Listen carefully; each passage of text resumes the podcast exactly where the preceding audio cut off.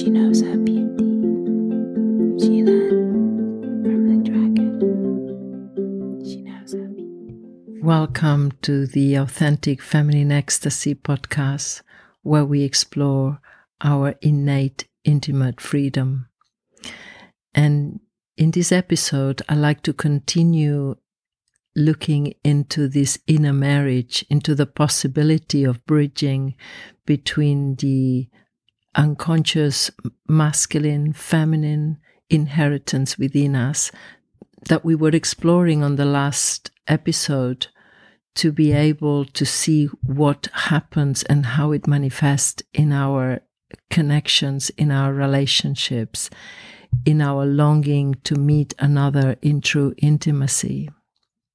So let's look again at the word intimacy, which uh, is another way of, we can look at it as intimacy, the willingness to be vulnerable, the willingness to show up in your soft corners of yourself, and the willingness to be able to see another in theirs. And of course, that's not very popular in our collective world. We all go well armored out there and we all take a position of being the strong one, which can go into the persecutory one, or we take the position of being the vulnerable one, which can go into the victim. And we all know that when we polarize in that way, it brings a lot of dissatisfaction. We're not comfortable because it's not our innate nature.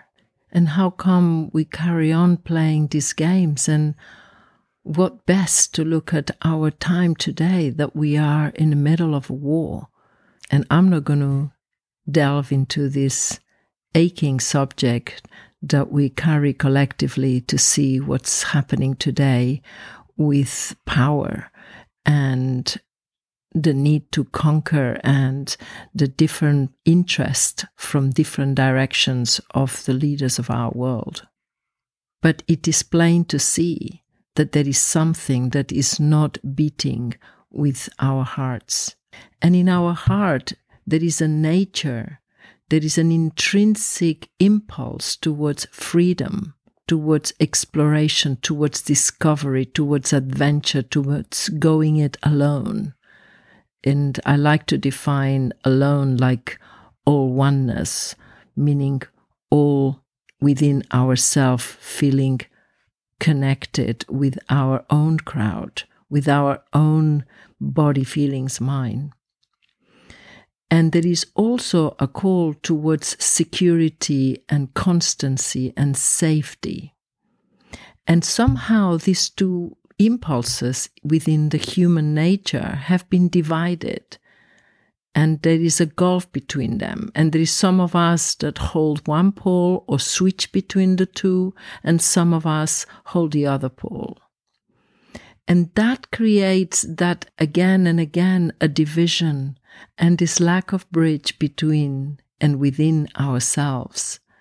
It's promoting a way of being that is not serving us.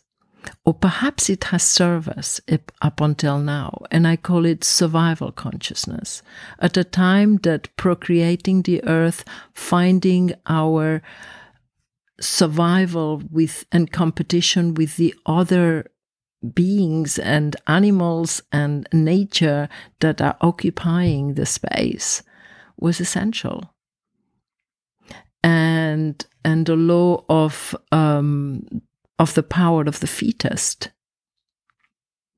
But these are no longer relevant, but we're still moving on this consciousness, on this part of the brain that let's call it survival consciousness. So when we look at that, and we are focusing now on the subject of relationships and relating, it's our growing edge. And how we have viewed and structured this survival in the theme of relationships and procreation comes from where we've been and perhaps is no longer relevant for where we are going. We have learned, we learn from where we've been, but we need to keep expanding our consciousness because it's the nature of who we are. We keep expanding, it's not just universes, it's not just physically, it's emotionally, psychologically, mentally, spiritually. So it's emotional, mentally, spiritual, we keep on expanding. So the expansion that we're looking at and that I want to bring today is going beyond the romantic model and what it has meant for all of us to be on this understanding of how relationships happen. And the first thing I like to bring is the feeling of falling in love as a state that we enter when we meet this significant other or this other that we exclude from the mass. And somehow he evokes or she evokes in us a set of feelings, energy in the body that we long to be in and somehow we feel um, omnipresent, omnipotent. We feel sensual. We feel radiant. We feel everything is possible. And I remember when I used to travel to different places um, and do couples workshops and inquiries, I used to put this chart on the wall and we used to define the qualities within ourselves that we entered when we fell in love. And wherever I went, they were all the same. Whatever, so transcultural, everybody spoke of the same state that they entered. And also on another chart, we wrote down what happens when we feel this is lost, when there is a separation, when there is a breakup, when you fall out of love. And again, they are recognized across the globe. We enter the same states. And what I began to look at is that these qualities that we long for in meeting another and experience within ourselves, they are the qualities of self actualization, they are the qualities of awakening, the other qualities of when somebody's fully aligned and in contact with who they are, with their essence, with the source within, beyond the conscious mind and falling through of their vibrational existence, the experience of what I was talking earlier on about the divine pulse in the body, those are the same states or qualities that we experience when we fall in love. So, no wonder that it's so important to find somebody that evokes and triggers us in these places. So, on the one hand, we have this need to homecoming, to feel this clarity, this rootedness, this potency, this pleasure in our body, this radiance, this love, this capacity to feel that everything is possible. On another hand, it feels like it depends on another. And if we go back to this concept of the survival consciousness that we come from, it was key to our survival to create a structure that fulfilled the need of the time, which was safety and survival. And if we look at history and the movement of patriarchy, the emphasis is towards the outer structure of life. It's not about the inner, the invisible life code within. The, the, for example, the women carry this life code very strongly in their wombs because they've been giving birth since the beginning of time. And so the need is more to look at problem solving and and looking at the infrastructures from without that are going to be working and serving us to survive. So perhaps we've reached a time that this is no longer the foreground need, but we need to begin to look at the life code inside, the invisible, the energies, the forces within us that we need to learn to discover, expand, and ride. So if that is the case, this state of falling in love, this love, this energy of openness and undefendedness has to be something that operates and is discovered and is settled within us. And from there, we share with another, with others.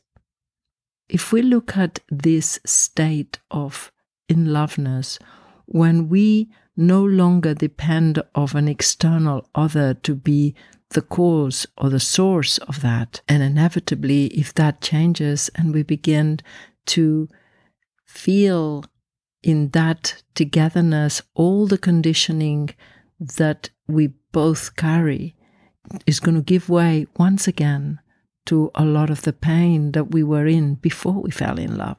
So, this step of individuation and reclaiming our in loveness, our sweetness, our capacity to receive the love, which is another way of saying that the divine pulse, the life code inside us, brings us to a state of freedom and safety within ourselves. And then we come into the possibility of being inclusive in this love.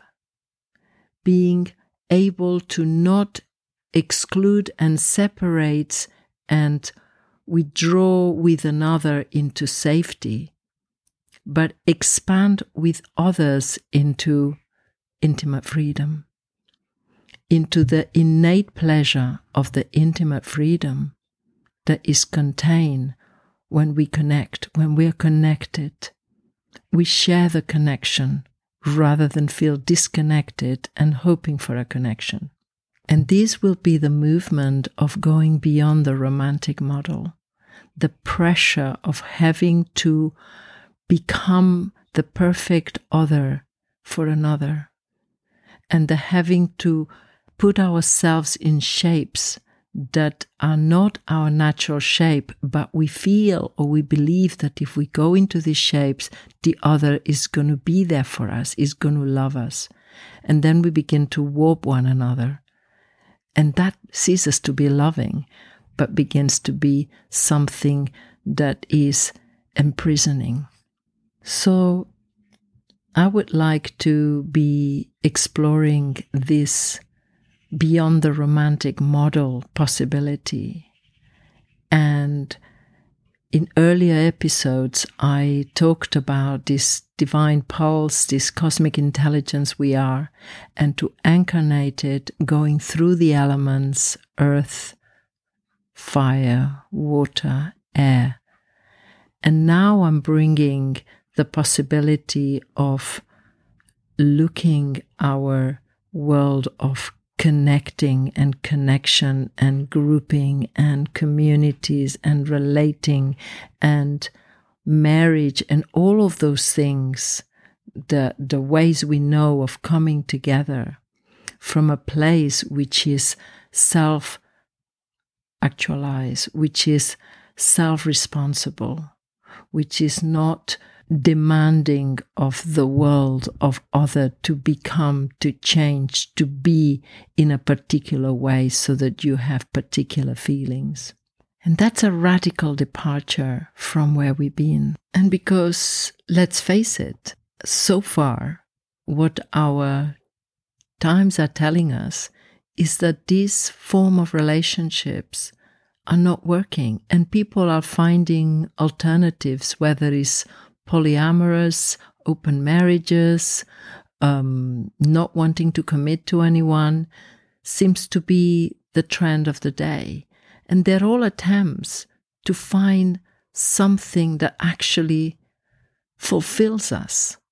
And that's telling us that we are not finding this fulfillment in our relationships, but is actually evoking a pain that's already there and that we keep regurgitating and recreating.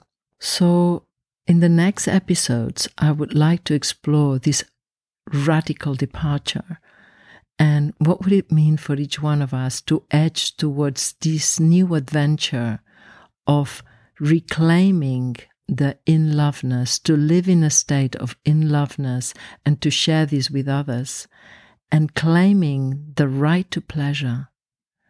And I will be talking in the next episode about the right to pleasure. Why is it so important, and why do we fall in so many addictions and ways of getting pleasure that are ultimately causing us a lot of pain? for a very short amount of pleasure, transitory pleasure.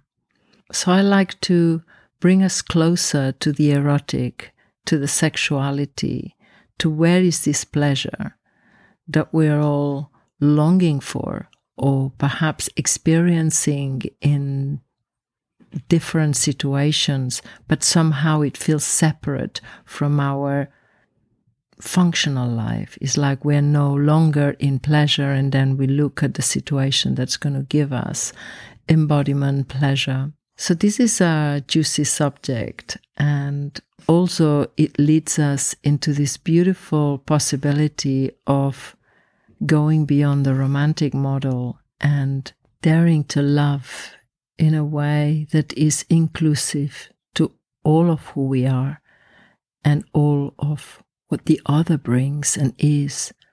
And in there, there is a field of immense potential and creativity, and for expansion towards a way of relatedness and relating that is fulfilling, and there is no bondage or sacrifices or compromises that seem to strangle the wings of our soul. And I would like to begin in the next episode to home in into the right to pleasure. And where is the true erotic in our body? And how to bring fulfilling relationships where we can share this language of love through the body, through our emotions, through our minds through our invisible connection with everything. And bear with me, this is a challenging subject because it's something so close to our heart.